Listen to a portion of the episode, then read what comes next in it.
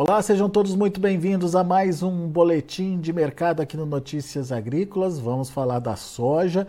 Depois de um relatório é, bastante positivo para os preços divulgado ontem pelo Departamento de Agricultura dos Estados Unidos, relatório que diminuiu produção e produtividade americana e a gente viu o mercado hoje indo na contramão, recuando um pouquinho, acabando é, com um encerramento negativo para os principais vencimentos lá na Bolsa de Chicago. O que, que aconteceu, será, hein? Faltou fôlego para esse movimento de alta? Tem fundamento para isso? Tem é, pressão técnica em cima dos preços? Vamos saber de quem entende? Vamos lá para os Estados Unidos, onde está o meu amigo Aaron Edward. Seja bem-vindo, Aaron. Obrigado por nos ajudar a entender um pouquinho da dinâmica desse mercado. Todo mundo contente com uma é, melhora dos preços ontem lá em Chicago, obviamente por conta aí do relatório que foi positivo para os preços, Aaron. E hoje o mercado devolve parte dos ganhos. O que, que dá para a gente tirar como lição? O que, que dá para a gente entender desses movimentos ambíguos aí? Essa palavra é maravilhosa e realmente a gente está tá num, num ponto de, de, sinais mistos do mercado. Sempre tem até certo ponto esses sinais mistos, mas, mas o, o momento atual é bem está bem nesse nesse será que é um mercado de baixo ou será que é um mercado que ainda tem mais fôlego para subir? E uh, as duas histórias são válidas. O, a leitura otimista do pregão de hoje é falar: ah, depois de ganhar tudo que ganhou ontem, perder um pouquinho não é nada demais. Semana que vem a gente retoma com maiores ganhos e, e dá para continuar otimista. A leitura mais pessimista é falar: olha, quem tem pesado nesses mercados é a saída de capital dos fundos eles acompanham tendência e o, o fechamento de hoje não segurou o suporte que precisou, não conseguiu romper níveis críticos de, de resistência do ponto de vista técnico e é capaz de eles continuarem pesando a mão sobre esse mercado. Então essas são as duas leituras e o diagnóstico ainda está incerto. Vamos ver quem que vai ganhar essa queda de braço, essa história fundamentalista ou os fundos. E já é a terceira, acho que terceira semana consecutiva que essa principalmente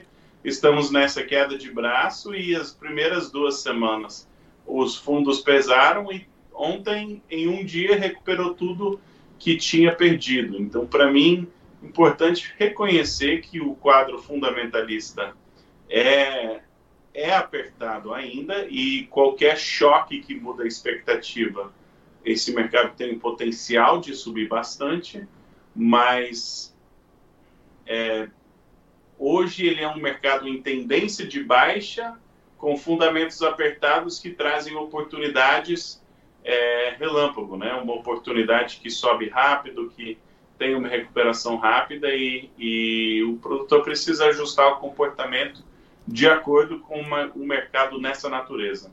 É o tal do tiro rápido, né, Aaron? Tem que aproveitar aí, ficar engatilhado já para dar um tiro certo, né?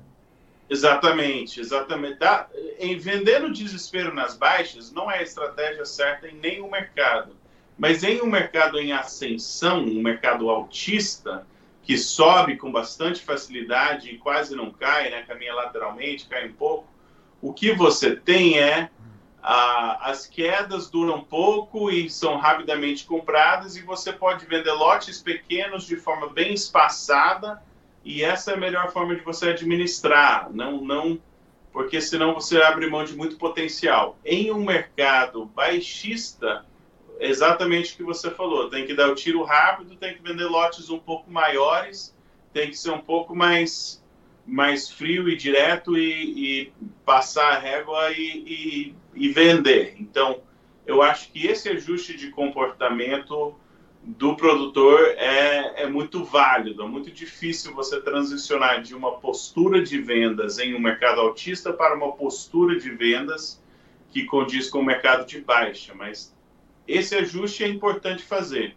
Mas enquanto a potencial de preço, eu continuo achando que especialmente sendo que tem áreas que estão tendo dificuldade no começo do plantio e, e Já tem gente falando em replantio, o Brasil plantou 10% da área e já estão falando em replantar.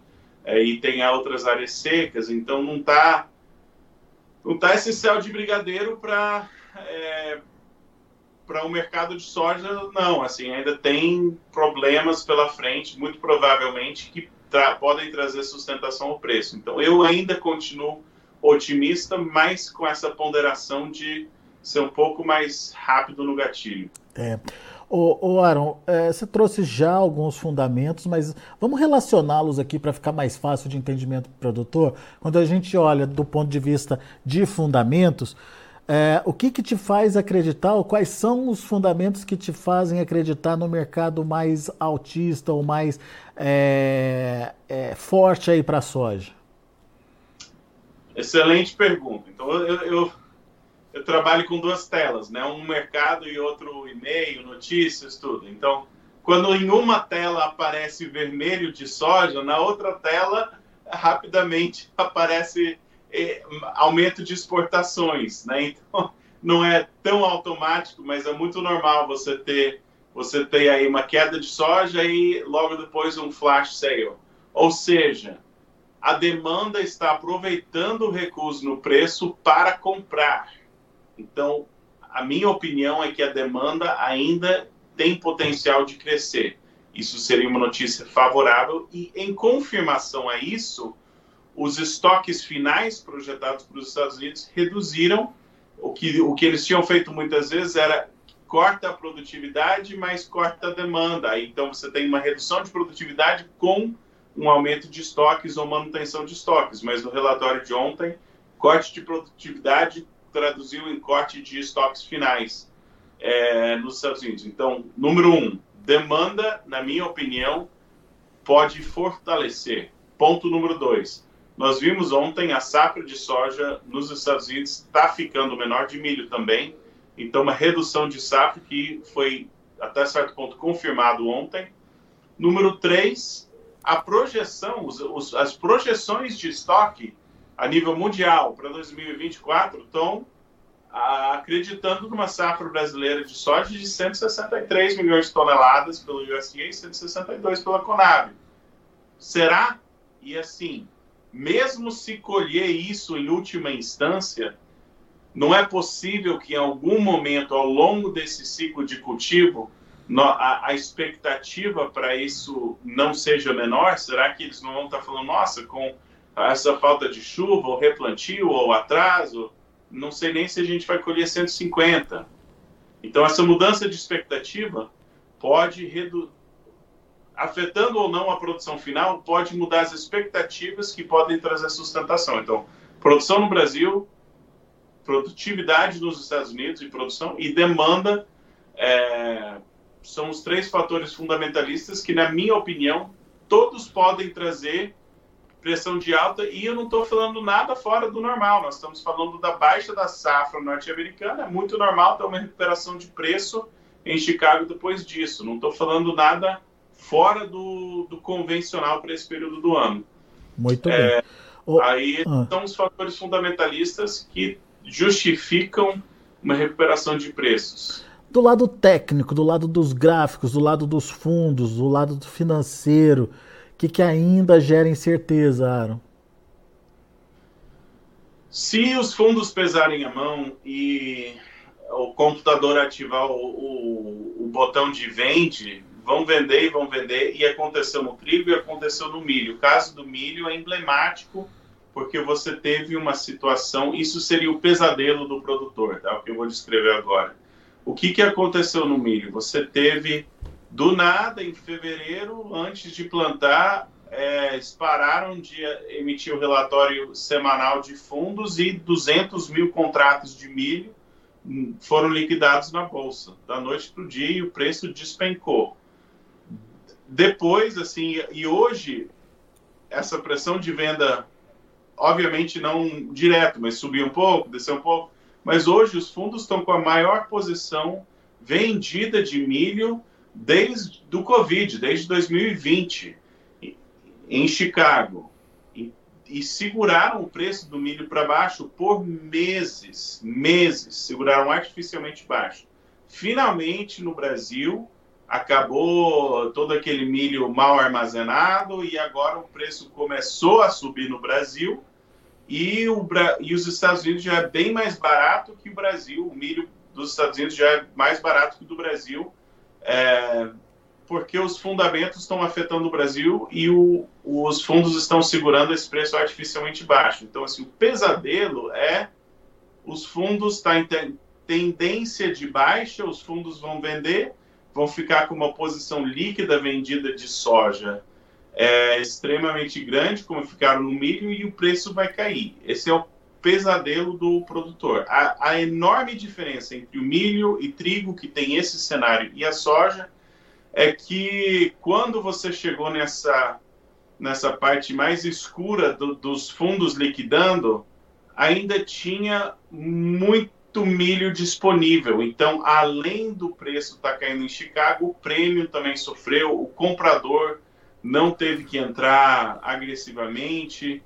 E isso, para mim, é diferente na soja, porque, de forma geral, a gente vê uma queda de soja, a gente vê um aumento de demanda e a gente, muitas vezes, também vê um, uma compensação no prêmio, que eles dão um prêmio. Então, ainda parece que o comprador tem fome o suficiente para não deixar o preço da soja cair muito mas isso não vai durar para sempre. Mas por hora, ainda é minha opinião que a gente está no mercado de soja com uma certa sustentação.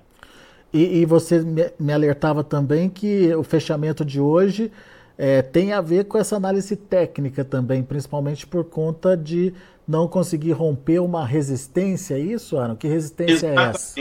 Então, assim, pre... a queda de preço hoje não é preocupante do ponto de vista fundamentalista. Subiu, recuou um pouco.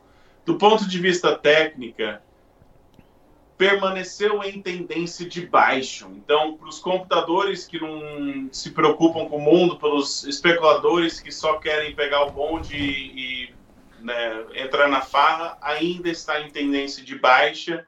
E isso pode provocar maiores vendas e essa pressão de venda pelos fundos. Isso é o que assusta nesse mercado, seria venda pelos especuladores.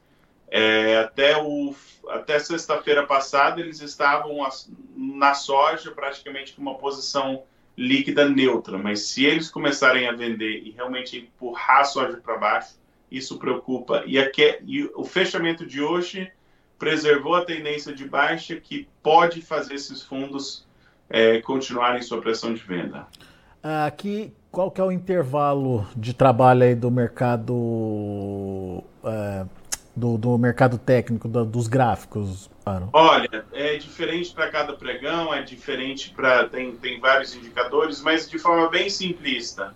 Soja, por exemplo, contrato de novembro. Soja acima de 13 dólares, tendência de alta, abaixo de 3 dólares, tendência de baixa, porque é mais ou menos nesse patamar que a gente está trabalhando é, em vários indicadores. Então, eu espero que a gente entre na próxima semana um pouco de recuperação, a gente começa a se familiarizar com preços acima de 13 dólares, e se esse for o caso, não me surpreenderia da gente conseguir uma arrancada novamente, talvez até se aproximando dos 14. Mas muito cuidado, porque se começar uma, um sell-off, né, uma pressão de venda, se realmente os fundos vão punir esse mercado de soja, é, haja coração, né? Pode ser, pode ser um, um período não muito divertido para é, o mercado. É, e mesmo que essa recuperação ela aconteça, a tendência dela é de ser rápida também, né? E por isso essa tensão aí, essa, esse dedo no gatilho, né? Recupera, tem que pensar que é um mercado em tendência de baixo com recuperações de alta. Então, não necessariamente o preço de ontem, porque eu ainda acho que muito provavelmente a gente pode ter mais uma arrancada, mas é, o exemplo, pegando o paralelo, exatamente o que eu estou descrevendo aconteceu no milho em, em junho, certo? A gente estava em maio, preços extremamente baixos, o, era, não fazia sentido, os Estados Unidos estavam plantando e estava muito similar né, o cenário é, em maio, e aí o que, que aconteceu? Deu uma arrancada, passou dos 6 dólares de novo o preço do milho, mas durou dias. E eu, em primeira mão, né, alguns produtores venderam, muitos não, e só não estavam prontos para vender. Então, por exemplo, se a gente tiver uma arrancada de preços, digamos que bate nos 14 na próxima semana, poxa, é oportunidade de vender, mas eu não antecipo que isso vai durar muito tempo, isso vai ser um, é, uma oportunidade rápida, então tem que estar pronto para vender, né? tem que estar pronto, tem que já saber quanto que você quer vender, qual que é o, a, o teu plano, tua estratégia e executar. Legal. Isso é importante. Agora, olhando para o produtor brasileiro, Aaron, como é que você vê a participação dele nesse mercado? E tem alguma estratégia a ser adotada? Eu, eu não acho que hoje precisa de um desespero de vender um monte. Hoje. É, porque eu ainda acredito que tem potencial de mais uma arrancada. Mas o que é importante é esse ajuste que eu tenho falado. Um mercado, as diferente do mercado que a gente teve os últimos três anos, que sobe, sobe mais um pouco, e veio cair significativamente esse ano, é, diferente desse mercado, a gente tem um mercado em que as oportunidades, na minha opinião, vão ser aquelas aqueles saltos que duram pouco, né? Aquele salto de preço que dura pouco e tem que ser executado mais rápido. Então, vendas mais rápidas em lotes maiores, tem que estar pronto para fazer isso é, mas eu ainda continuo, para mim, que nem eu sempre falo, né? Temporada de venda é setembro a novembro de soja, então ainda tem chão pela frente, o plantio não está indo perfeito no Brasil, acho que essa, esse fator pode intensificar um pouco. Eu ainda acho que nós temos a, a possibilidade de uma, mais uma arrancada de preços é, significativas para o mercado da soja Agora, o que, que você vai fazer com isso é a pergunta que, que vale muito. Né? é verdade. Ô, ô Aaron, vendas rápidas é, em lotes maiores, isso é para safra velha ou para safra nova? Para os dois, eu diria para os dois. Agora, tem relativamente pouca soja de safra velha ainda no Brasil. Muito disso já foi, mas o, se aplica para os dois. Muito bem. Tá aí, análise de Aaron Edward aqui pra gente de Notícias Agrícolas. O mercado hoje negativo para soja em Chicago, depois de boas altas, depois da divulgação do relatório do USA de ontem.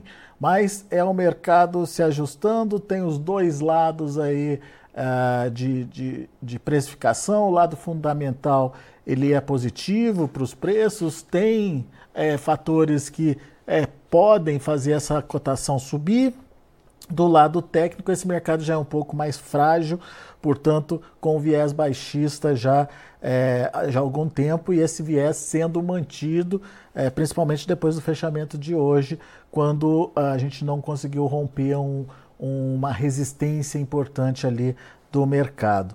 Mas enfim, vamos ficar de olho nas cenas dos próximos capítulos, o que vem pela frente e, obviamente, com a chegada de é, novas notícias, o mercado vai se definir, tende a se definir, e daí sim é, o produtor brasileiro e o produtor americano também é, pode participar com mais convicção aí do mercado. Mas nunca perder esse time, isso é muito importante aí. Uh, mercado é, reagiu, uh, o Aaron fez fez questão de, de frisar isso muito para a gente. É, pode ser um movimento rápido aí, portanto, é o momento da oportunidade ser colocada à prova aí. Certo, Aaron? Exatamente. Muito bom. Obrigado, meu amigo. Mais uma vez, obrigado pela participação. Volte sempre. Tá aí, Aaron Edward, direto dos Estados Unidos, trazendo as informações do mercado aqui para gente, mercado da soja. A gente vai ficando por aqui. Agradeço muito a sua atenção, a sua audiência. Ah, deixa, ah, já estava me esquecendo de passar os preços. Vamos ver como encerrar as negociações lá na Bolsa de Chicago. Vamos ver de olho na tela aqui como estão os preços. Olha aí o novembro, 12 dólares e 80 centes por bushel, quase 10 pontos de queda. Para janeiro, 13 dólares, 8 pontos mais 75 de baixa. Para março, 13 dólares e 12 centes por bushel, queda de 6 pontos mais 75. O maio caindo 6 pontos a 13 dólares e 26 centes por bushel. É, esses são os números da soja. Vamos conferir também para o milho como ficaram as negociações. Para dezembro, 4,93, queda de 2 pontos mais 75. Para março, 5,08, queda de 3 pontos. Maio, 5,16, queda também de 3 pontos. Julho fechou com baixa de 2 pontos e meio a 5 dólares e 21 centes por bushel. E para finalizar, o trigo. Trigo fechou para dezembro a 5,79, 5 dólares e 79 centos por bushel, 8,25 de alta. O março, 4 pontos mais 75 de elevação a 6 dólares e 6 centos por bushel. O maio, 6 dólares e 22 centos por bushel, 2,75 de alta. E o julho, meio ponto de alta a 6 dólares e 36 centos por bushel. São os números de fechamento do mercado. A gente vai ficando por aqui. Agradeço muito a sua atenção e a sua audiência. Continue com a gente.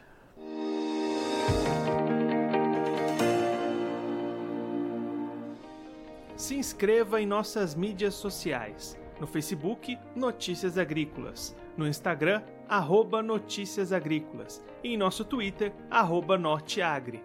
E para não perder nenhum vídeo, não se esqueça de nos acompanhar no YouTube e na Twitch Notícias Agrícolas Oficial.